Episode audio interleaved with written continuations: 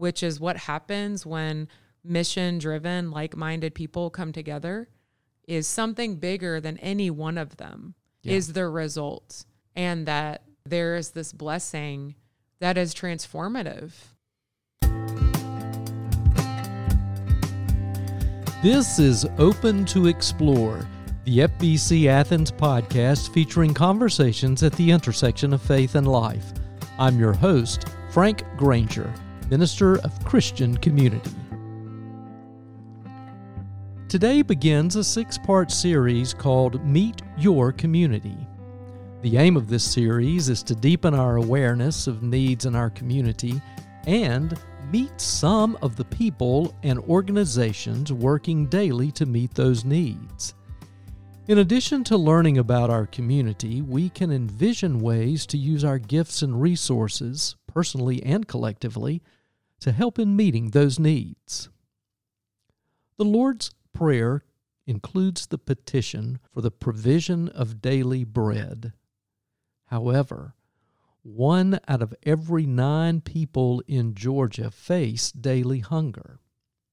Today, we meet Erin Barger, the president and CEO of the Food Bank of Northeast Georgia. We'll learn about her service and how the food bank works to address food insecurity by providing consistent access to nourishing food and relevant education throughout a 14 county area. Erin, I'm really glad that you have agreed to join me today and talk about the Northeast Georgia Food Bank and maybe some other things related to our community. Can't wait. I'm honored to be here. Very good. Our paths have crossed and crisscrossed for, I know, about 10 or more years. I think so. More than 10 years now. Yeah. And you have been in the Athens community, serving the Athens community for a, a number of years in a variety of capacities. That's right. so tell me this. hmm When did you first start and who did you first start with here in Athens? So, Brian, my dear husband, and I moved to Athens in 2009. And I had just completed graduate school and I had trained to lead a not for profit business. And so I was looking for the opportunity to serve the Athens community while Brian uh, finished his PhD here at the University of Georgia. And I had the opportunity to come to know and love Athens through the work of Our Daily Bread, the community kitchen, uh, which at that time was supported by a faith based non not for profit that's no longer around, but Our Daily Bread is still very much here. And I think that's how we met first off. And that was Yes. probably in my first year in Athens. We interacted at that point. Okay. So that was very early on. And then our paths crossed again when Oconee Street Methodist Church burned. That's right. and you had just been here I to do a panel yep, presentation. Yep. I, I know exactly when that was because I was about five months along with our middle son, Atticus, who is turning 12 in a few weeks. So, Oh wow. yeah, that was 12 years ago, Frank. Can you believe it? No, I can't believe it's that long. and I awakened on a Tuesday morning to a phone that was full of texts and voicemails and learned that the Oconee Street Methodist Church had an electrical fire and really severe damage that had completely impacted our daily bread. And we did not have a place to go for breakfast or lunch or any meal thereafter. And so I made two calls immediately. One was to Chick fil A to line up biscuits for breakfast. And then my second call was to Pastor Paul Baxley Yeah. um, because I knew and believed in the hospitality of this church. And there's a reason that this was my first call, and you are part of that, and um, you're still here doing good work. And so that that shared hospitality, I think, has always been um, our unique bond. Yeah. and we know where that comes from. We do. We certainly do. Mhm. So when did you start with the Food Bank of Northeast Georgia? Two years ago, almost exactly. So I began as CEO of the Food Bank of Northeast Georgia in August of 2021. So I just hit my two year anniversary Congratulations. Thank you. I love it there. Um, I was just telling you on our way up today that I have always been blessed to work with remarkable people and um, being a part of a dynamic team of mission driven people is just one of the greatest blessings of my life. And that is very much true at the food bank. So proud and grateful to be a part of the work there. So, speaking of mission driven, Mm. what drives your mission? I mean, Mm. what brings you to do what you do Mm. through these various organizations? What is it you believe in? I believe in loving God and loving your neighbor. I believe that we are all blessed in ways that we don't understand and that we enjoy beyond our own understanding grace. And because of my experience of grace and seeing all of the blessings of my life that I know I don't deserve, and then looking out at the lives of other people on a local scale, on a state, national, global. And I know that it doesn't make sense that I have the things that I have and other people struggle to meet the basic essentials of life. And I believe that God has called us to believe in the abundance that we have and use our abundance to open our hands and our hearts to other people. And I believe that's why we're alive. Mm. And so that's that's what I try to do. I also work with my children in mind. Um, I want them to see what a good life lived entails and how the best life is um, one that is driven by just scales and mercy and opportunities to see other people the way that God sees them and love them the way that only God loves them. So that's why I'm here. It's beautiful. That's inspiring. And so I'm sure that the other people that you feel blessed to work with, I'm sure they feel blessed as well to work with you. Oh, I care about them, and I think they know that. Mm-hmm. Very good. So tell me a little bit more about your specific role Mm. with the food bank. Yeah. So I joined two years ago. So I serve as the president and CEO. Uh, so that means, um, in my view of leadership, that means that I'm at the the foundation or the bottom of the organization, and my role is to lift other people up and elevate other people and support them to be their best professional selves and to work together on the mission of the food bank, which is every day we connect our neighbors with nourishing food. Mm-hmm. It is very simple to understand. It's more complicated to do across 14 counties. Um, but the reason we exist is very straightforward. And so I support a team of about 30 people to mobilize more than 11 million pounds of food, so about 10 million meals across the 14 counties of Northeast Georgia. That's a lot of food. It's a lot of food.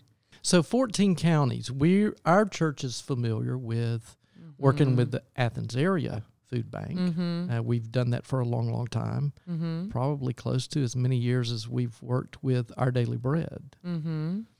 So Northeast Georgia Mm-hmm. Food Bank, Athens area Food Bank. Mm. Um, yeah. give some distinction there. Or are they connected in any way? And So, how are they different? Yeah, I'm I'm grateful to say we are connected and and it's very likely as folks listening to this podcast as you drive across, you know, any of the counties, you'll see food pantry, food bank on on signs. Um typically food bank is used to refer to a very large depository of food. So, what makes us a food bank is we are literally the hub for the whole region to which more than 200 members come and they get food from us that they then distribute. So, we Okay. distribute to the distributors. And Okay. That's really what technically separates a food bank from a food pantry.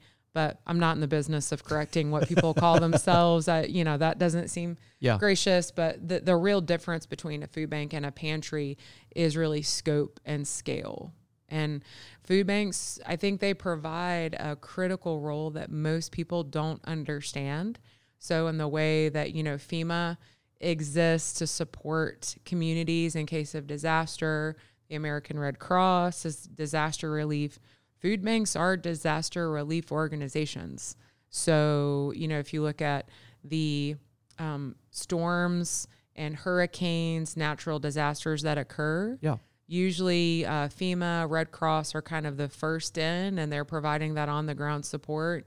Food banks are really the go to for food in that situation, and they typically end up staying um, a, a bit longer than some of those immediate relief organizations because food continues to be a necessity, especially if critical resources were um, wiped out or tapped out. And so food banks are part of a national network, Feeding America. And so we're one of 200 plus member food banks, and we kind of Okay. work together so that if there were, um, you know, a disaster in a certain part of the country, then nearby food banks come together to provide disaster relief. Okay. So we really are a emergency preparedness organization in ways that no one would expect a food pantry to be. Yeah, and a pantry is a little small closet. You talk about food bank, we're talking about a really big warehouse. aren't we? Sure. Yeah. It could be, you know, 34,000. It could be 64,000, uh, depending on where you are in, in your building project and in, in your trajectory. But yeah, usually it is, it is an organization moving millions of pounds of food, attempting to distribute that equitably and effectively across a large region and through a variety of channels as well. Uh, so describe a little bit the kinds of food you collect then. I mean, because Mm. You know we Mhm. drop off stuff here. Yeah. we think of canned goods and Sure. peanut butter jars and We cereals. love our peanut butter. We do. Peanut butter goes goes a long way.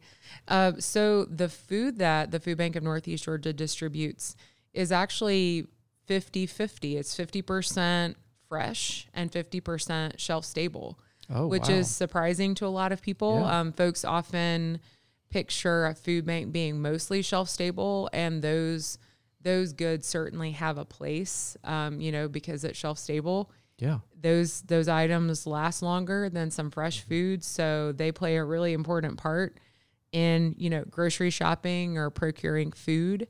Um, but then we also want to ensure that our neighbors have just as much opportunity as anyone else to have fruits and vegetables and dairy and protein so half of the food that we move in a year is in that category and then the other half is shelf stable so we we want that not only consistency, but also consumer choice and variety. For us, that implies and carries the sense of dignity that we want our neighbors to experience when they encounter the food bank.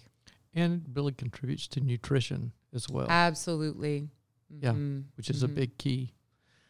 Sure um, is. As you describe these different types of food, some are fresh and some are shelf stable kind of foods. Where do you get them from? Oh, great question. So we receive USDA commodities that come through um, to food banks, and that's a that's a common way for food banks across the nation Okay. to receive um, large amounts of food, and so that's um, part of just the USDA kind of national relationship that food banks share. Uh, food sourcing is a key part of what we do. And so we manage um, retail relationships across the region. And there is a process called food rescue, essentially, where stores who would otherwise be disposing of items that are still usable and very much edible and safe to consume, but they might not be um, items that they think have a high chance of selling they donate those items to our food sourcing program. Um, we also purchase food through regional co ops and other sources at reduced or lower cost. Um, and unfortunately, with inflation, Mm. supply chain constraints, we are purchasing more food than ever before, Really? which surprises people. Um, and that that is why, um, when asked, you know, what's most helpful to the food bank, we're very grateful for people who want to support us. You know, and folks support us through volunteering, doing food drives, really doing fund drives are most helpful because there is no purchasing power like that of the food bank. We have a lot of power to purchase, um, but as you can imagine, mobilizing 11 million pounds of food hmm. across 14 counties is a fairly technical business. Yes. And so it really helps us to be able to have the autonomy and agency to order the, the items that we know we need at the time and in the way that we need them to ensure that what people are receiving is balanced. Yeah. So imagine, you know, when you go to the grocery store, imagine what you put in your cart and then think about, you know, the average food drive. And, you know, what comes in is whatever comes in, Yeah. which we very much appreciate. But imagine trying to put together a distribution based on randomness. So it's really helpful to be able to order and make thoughtful decisions so that the experience we provide for our neighbors who come for food support is a thoughtful one. That does make a difference. Mm-hmm. Yeah. Funding. Mm-hmm. You do different types of fundraisers. I'm trying to remember what it is that I saw on your website. Yeah. So where you, you you get people to create a little team. That's right. Um, we are getting ready to hunker down against hunger. And so excited to be issuing the challenge just across the region to the community to enroll their team. Yeah. And their team can compete, challenge another team. Maybe in, in First Baptist, it, it could be Sunday school class, a little friendly competition Yeah. neighborhoods. Um, at the University of Georgia, we have different programs competing against one another. Um, a couple of private schools challenge each other in Athens. So it gets really fun. Um, and the goal is to raise food and especially funds uh, for the food bank for the reasons that we discussed. So that's coming up in October. Really right. excited about it. Good. I think Mm-hmm. it is it October 20. It is a two week campaign, um, Okay. right in the middle of the month. So, yeah, hopefully when folks hear this, they can join, uh, look on our website, sign up their team, and you know start start trash talking their opponents and see what happens. Well, we'll put a link in the show notes Oh, that'd be great. so that they can get to the website and Yeah, uh, yeah, look that up and maybe create their own little team because I love it. um, anybody can create a team. Yes. hmm Absolutely. So, I mean, any any size of a group, you could decide your family wants to challenge, you know, another family that you have a fun, you know, if you guys get together for a game night or any anyone in your network Yeah. that you have that kind of fun, friendly, c- competitive relationship with, it would be really fun to compete for a cause, and that's what this is about. Oh, that does sound fun. Mm-hmm. That sounds like a lot of fun. When you do look for people to donate Mm-hmm. in some various forms, they're always interested in impact. Mm-hmm. And I think one of the ways that we describe and relate impact the best is through stories. Mm-hmm. So I'm wondering if you can share a story, a story about maybe a volunteer or a Mhm. supporter that really had kind of an epiphany moment uh, Mm. with their experience with the food bank. Hmm. I'll I'll share a story about an experience that I had in my Okay. first few months of joining the food bank. So a big part of what the food bank does is we're we are looking out for folks who experience food stress and uncertainty more than the average person. And so believe it or not, and I, I wish it weren't the case, but it is true that children more than the average everyday person experience, you know, not knowing um, where their food is coming from and not being certain about that. So we have a, a menu of um, programs and opportunities to support children and their nutrition called Food to Kids. So this this program exists. Um, I show up to our local elementary school. And this was a couple of years ago. So it was right when, you know, we were emerging from the pandemic. Parents were finally allowed back in Yeah. schools to engage. And so, um, you know, even though I was really busy, had a lot to do in my new position, I was not going to miss this picnic with parents at my son's school. So I showed up. I found sweet little Moses outside, and he was sharing a blanket with this super sweet little girl and her father. And they were speaking Spanish. Moses is in a dual language program. And so we um, just started, you know, spending time with them. My Spanish is not great, it's a little rusty, but I, I got along. We had a, a sweet time. And they were actually FaceTiming the little girl's mom.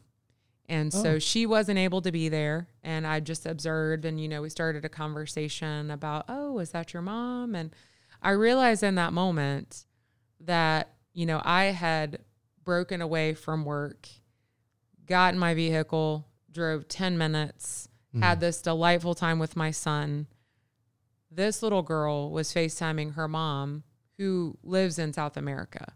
So Oh, they wow. had recently come to the United States. Mhm. And so she was there with her father. Her mother was thousands of miles away. And I think you can imagine when you when you're sitting in a place and you realize that something is so easy for you Yeah. and you didn't even realize how easy it was until you're sharing space and sharing a meal with someone whose reality is completely different. So that evening, you know, we came came home and we're gathered around our family table, you know, with um, all of us there. So just continuing to drive home the point of just all of the the opportunities and the blessings that that I enjoy, not because I deserve them, Yeah. and so talking to Moses, so tell me more about your little friend. And he is so sweet at Moses as the type of child, as he's picked up Spanish, he's often the child who's kind of helping a new student who's moved in from a Spanish speaking country kind of get acclimated. So he knew a little bit about her story. Yeah. And I said, "Well, Moses, you know, I'm wondering uh, if if her mommy is not around, do you think there's anything they need? Do you think there's any way we could kind of support them in in a quiet way?" And he said, "Well, I don't know. I think they have what they need because I've noticed she gets this little bag." And I realize that she is receiving a food to kids bag from the food bank. So that drove home for me so many things. The Mhm. fact that this work is so much bigger than me or any one person, that it transcends my capacity and understanding, which is what happens when mission driven, like minded people come together, is something bigger than any one of them Yeah. is the result. And that there is this blessing that is transformative. And I think you and I both know the power of just being grateful and Mhm. aware of what you have. Yeah. And I, I would love to have that in a way that didn't imply other people suffering. You know, I don't want them to suffer so I can feel grateful for what I have. Exactly. Um, and that's that's the problem we're here to solve is to end the suffering of not knowing where food is coming from. So that that story was a really interesting way to kind of lean into the work that we do and realize the impact that it has. That's a story you didn't see coming either, did you? No.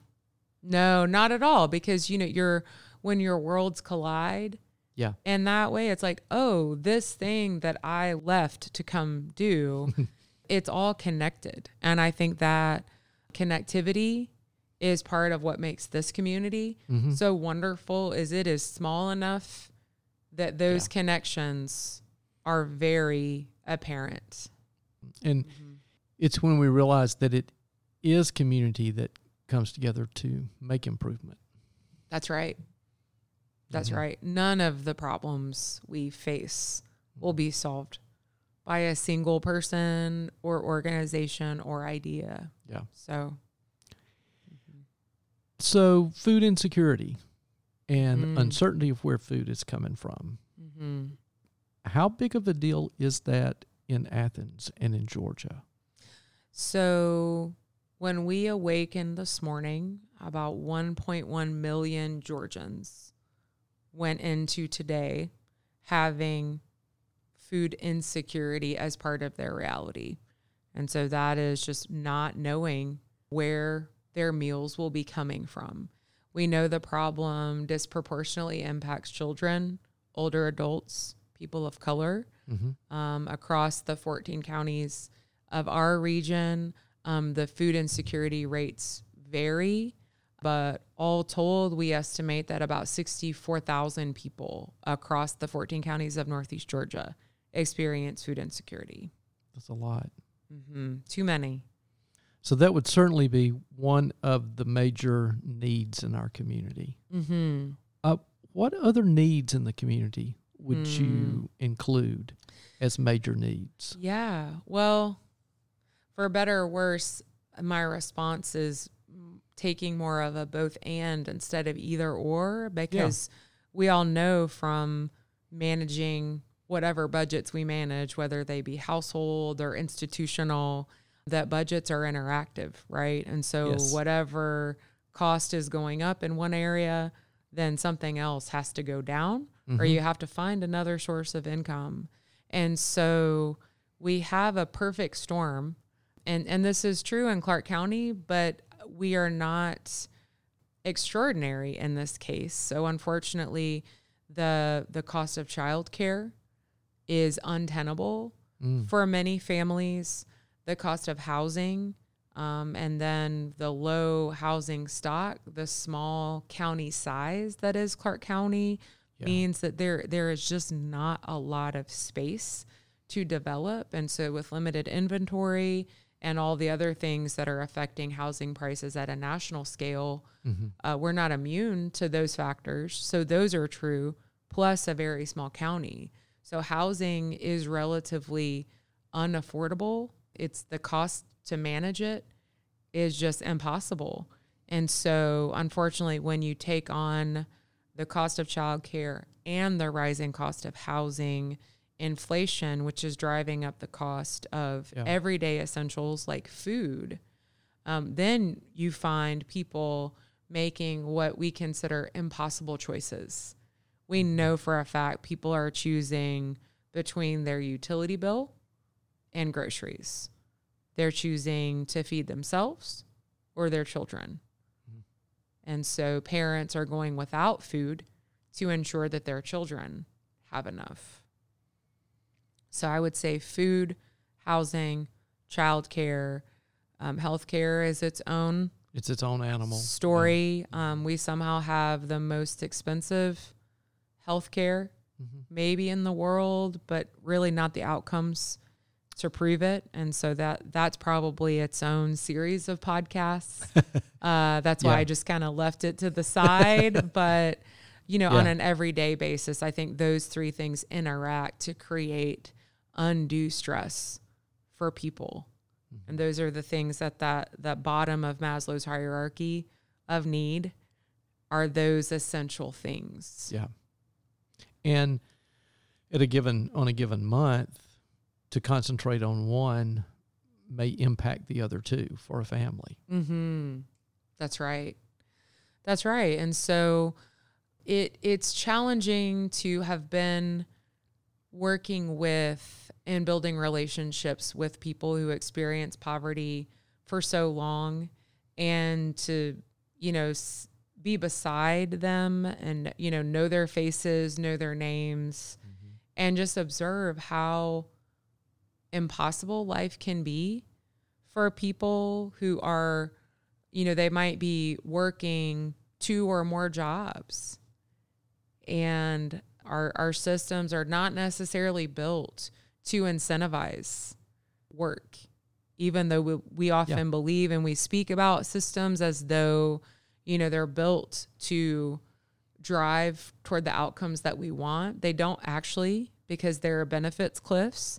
So as someone moves up in their position and they increase income their benefits reduce. Mm. sometimes people actually lose housing they lose SNAP benefits when they experience an increase in income, they end up unbelievably worse than when they started. That's upside down. It is upside down. And so we have some broken systems that we're dealing with. And I, I take the time to mention that so that people can hear, you know, when you see someone who is clearly in need, it is just not true to think, well, if if they were working harder or if if A B C D, Yeah. then the if then Mhm. that's a that's a logic sequence, right? It is. There is a lack of logic in how some of our systems work. They don't actually incentivize the things that society says they want people to do. They don't always pay off. And so people should not be punished Mm-mm. for those outcomes when they're doing everything they can. Yeah. Those are uh, big issues and big problems. Yes. Uh, more than uh, it can be overwhelming to us. However, mm-hmm. you are there doing good work. Your organization does good work. And I'm sure there are other people who listen who would like to do something. So, how can people volunteer with you? How can. Oh, I how can they it. help? Um, so we would love to invite people to come and learn about the work of the food bank, come volunteer with us. Um, they can find out all sorts of things at our website, www.foodbanknega.org.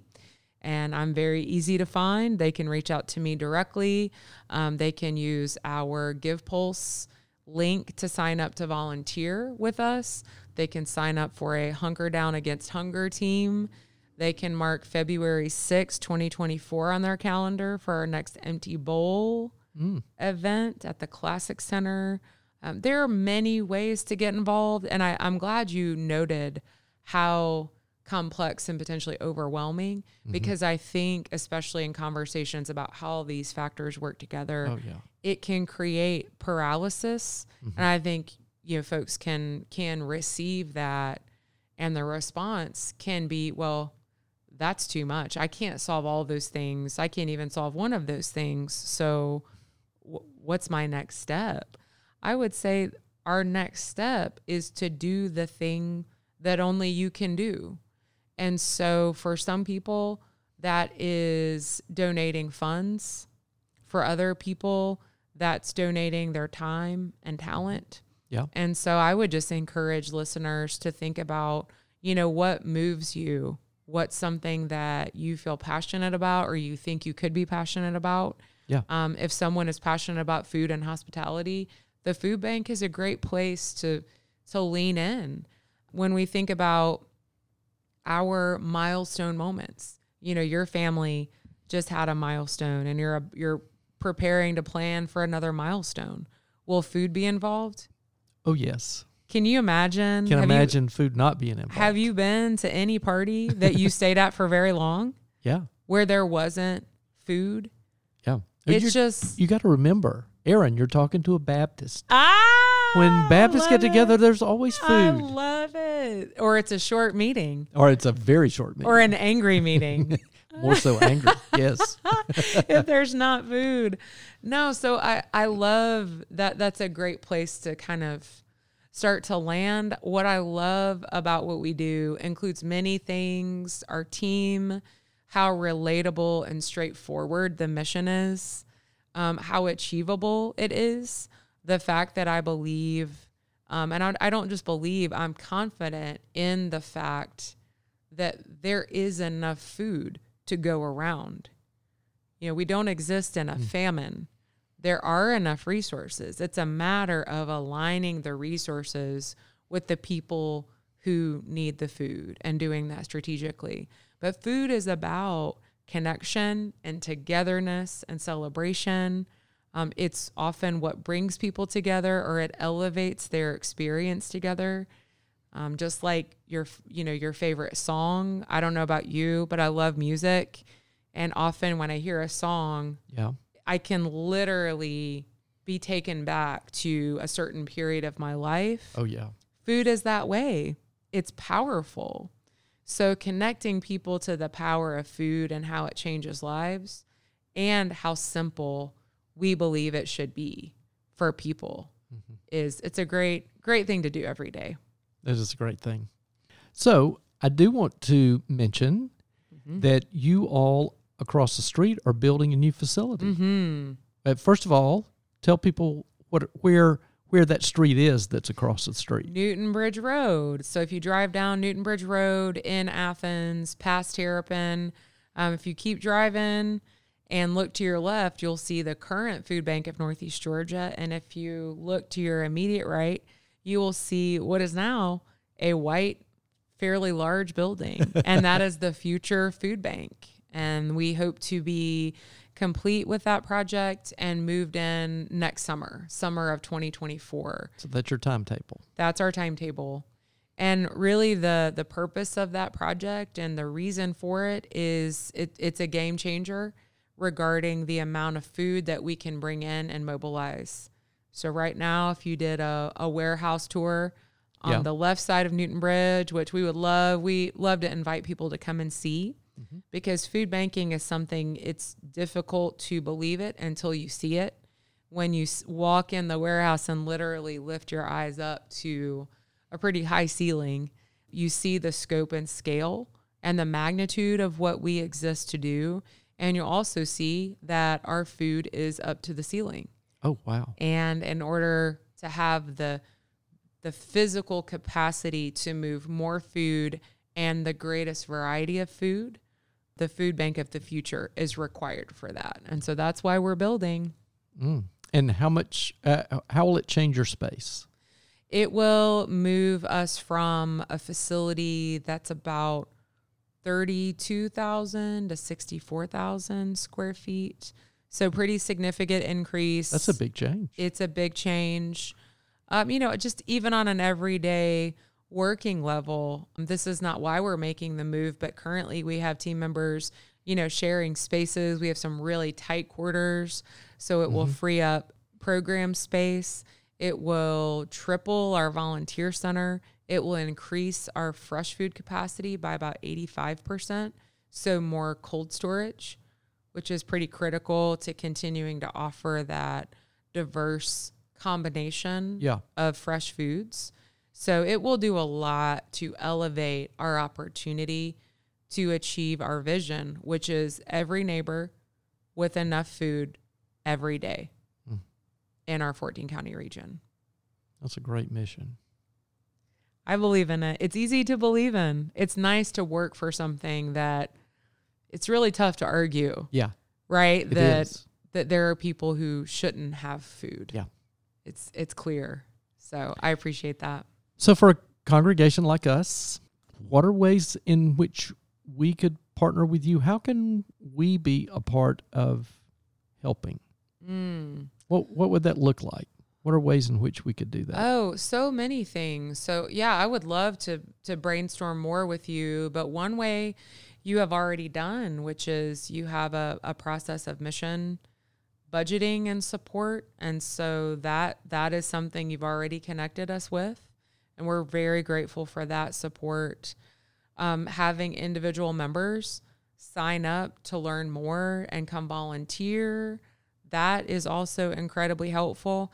And then on a communal congregate level, if you all have interest in in serving on a regular basis, you know, we could have a conversation about what are some current gaps in Clarke County. Where do we know there's need? Um, and having some ongoing support to host a mobile distribution, or where maybe there's a mobile distribution that's active, but we could really use some volunteers. Um, Okay. Those, all of those are are ways to get involved. Well, thanks. Mhm. You know, we sit on a corner that we have seen transform quite a bit over the last couple of decades. Mm-hmm. and finding ways in which we can continue to be light on this corner and partner with the community. Um, we have some partnerships currently. Mm-hmm. Uh, I don't think we ever want to think that we have all that we need. sure. And we're always going to be asking that question is there something else we can do and partner with that helps Mhm. make a difference? Mm-hmm. Well, there's a reason that this church was my first call Mm. that April day 12 years ago. So I definitely have experienced firsthand how this church is inclined to love your neighbor. And I, I really appreciate the spirit of this place and the obedience um, of the people to the call to God's people to love Him and love our neighbor and to do that in tangible ways. You know, to do more than say, well, I'll pray for you, go be warm and full. it's like, Yeah. well, how, how are they going to be warm? Exactly. How are they going to be full? Mm-hmm. and if not us who who will step in. So being the people that step in and make things happen are the the people that I am so grateful for because the food bank would not exist if not for people like you. So I'm very grateful for the partnership. I've asked you a number of questions, given you a chance to say some things, but are there some things you'd like to share that I haven't asked you about? No, I think th- this conversation has been a real delight for me. It's an honor for me, and I'm humbled to be back in this space where I spent, you know, so many hours and some of the best moments of my life were downstairs and to the right, you know, Yeah. in the Our Daily Bread kitchen. We could end by talking about Zach. Oh, I don't know if I can, Oh, you've got if. I sh- can get through a conversation about him, but I think, I bet you can share a Mm. story about Zach. yeah, And, I, and and before you do, yeah. just say who Zach was. Sure. So one of the best decisions of my life was hiring Zach Burgess as the manager of the Our Daily Bread Community Kitchen. Um, and I wish Mary Conley were here right by my side, or she was sitting right there. Oh yeah. We, we would probably have to schedule another podcast. Mhm. I didn't bring Um, Kleenex, so that I would need Kleenex. For That one. Exactly. And so I mentioned Mary um, because she and several other First Baptist members, I would say, adopted our daily bread as their own, and they became uh, a monumental fixture of the kitchen. And Zach was the manager of that space for about 10 years. Um, his life ended, in my opinion, too soon Much too soon. a few years ago. He was dynamic and hilarious and joyful. He received more joy in serving than probably anyone I've ever seen. Mhm. He was the kind of person who, when everything in Athens shut down due to a snow and ice storm, you know, he loaded up in his Crown Victoria, whatever he could fit. He drove food, you know, through ice storms for people. So when I think about this idea that a man laying down his life for his friends, Mhm. That is the kind of love he brought to this position. And so he set a standard Yeah. for hospitality. Um, I would say that is a standard I still aim for Mhm. in in what I do. He was a dear friend. Yeah. He certainly had a big heart. He did. so big. hmm It's interesting when someone takes such great joy and they experience such great honor in a job that some people view as a sacrifice. Yeah. For him, It and I think that yeah. that speaks to his priorities Mm-hmm. being right sized.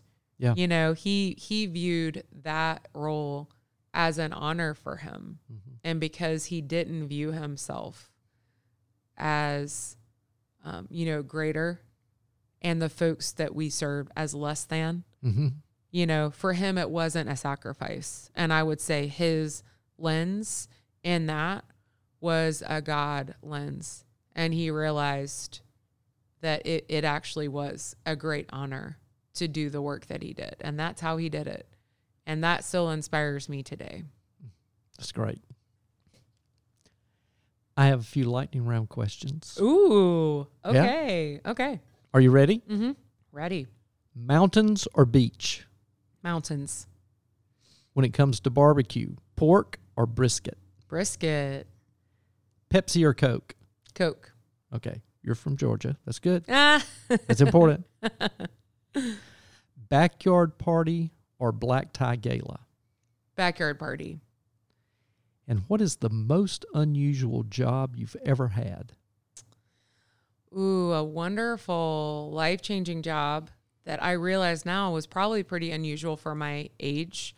Was I worked with adults with developmental disabilities in a residential setting. Mm. So I actually would check in after classes. I was an undergrad at the time and my shift was 2:30 p.m. till 7:30 the next morning. So I worked 17-hour shifts connecting with two particular folks with disabilities and the goal of that program was to just help support their independent living but with assistance. So I was there Yeah. to assist them. I was about 20 years old at the time and had an absolute blast. and it changed my life. It changed the trajectory of my life. And my guys were Mike and Scott. Uh-huh. Those and and we just kind of uh, took care of each other and had a blast. Uh, one of my best memories is um, taking them to a Weezer concert in Nashville. so I lived in Kentucky at the time, and it was the kind of job where, you know, it, it was a solid organization. There was enough autonomy in the position where you could kind of coast. You know, there were Yeah. folks who just like did their homework, watched TV, Yeah. or you could really get out there. So some of my best memories are driving around, you know, this town in Kentucky with blaring music and these guys would be singing along. And you know, we cooked, we we went out and I just had such um such joyful times with them. And I feel like that was that was kind of a growing up for me, learning how to care for, care with other people and realize that when you put yourself in that position, um, what you learn and gain is equal or greater to what you're able to give. And so that's probably more than any job I've ever hmm. had explains the job I do today. Okay. Hmm. There's abundance all around, isn't there? There really is. Mm-hmm. God is good. Well, you have mentioned a number of times that you have a lot of gratitude in your life. Mm. I am very grateful to know you Thank and you, Frank. very grateful for our conversation today. Thanks, Erin. It was fun. Thank you. yeah, thanks so much. It was a blast. I appreciate you and I appreciate First Baptist Church. You can volunteer and contribute to the food bank in several ways. Their website has details for how you can help, and you can find that link in our show notes. You can also help by sharing this podcast with others in your network of people who are interested in the work of alleviating food insecurity in our community. Thanks for listening. Join us next week and meet Madison Sanders of Family Promise. This is Open to Explore, the FBC Athens podcast featuring conversations at the intersection of faith and life.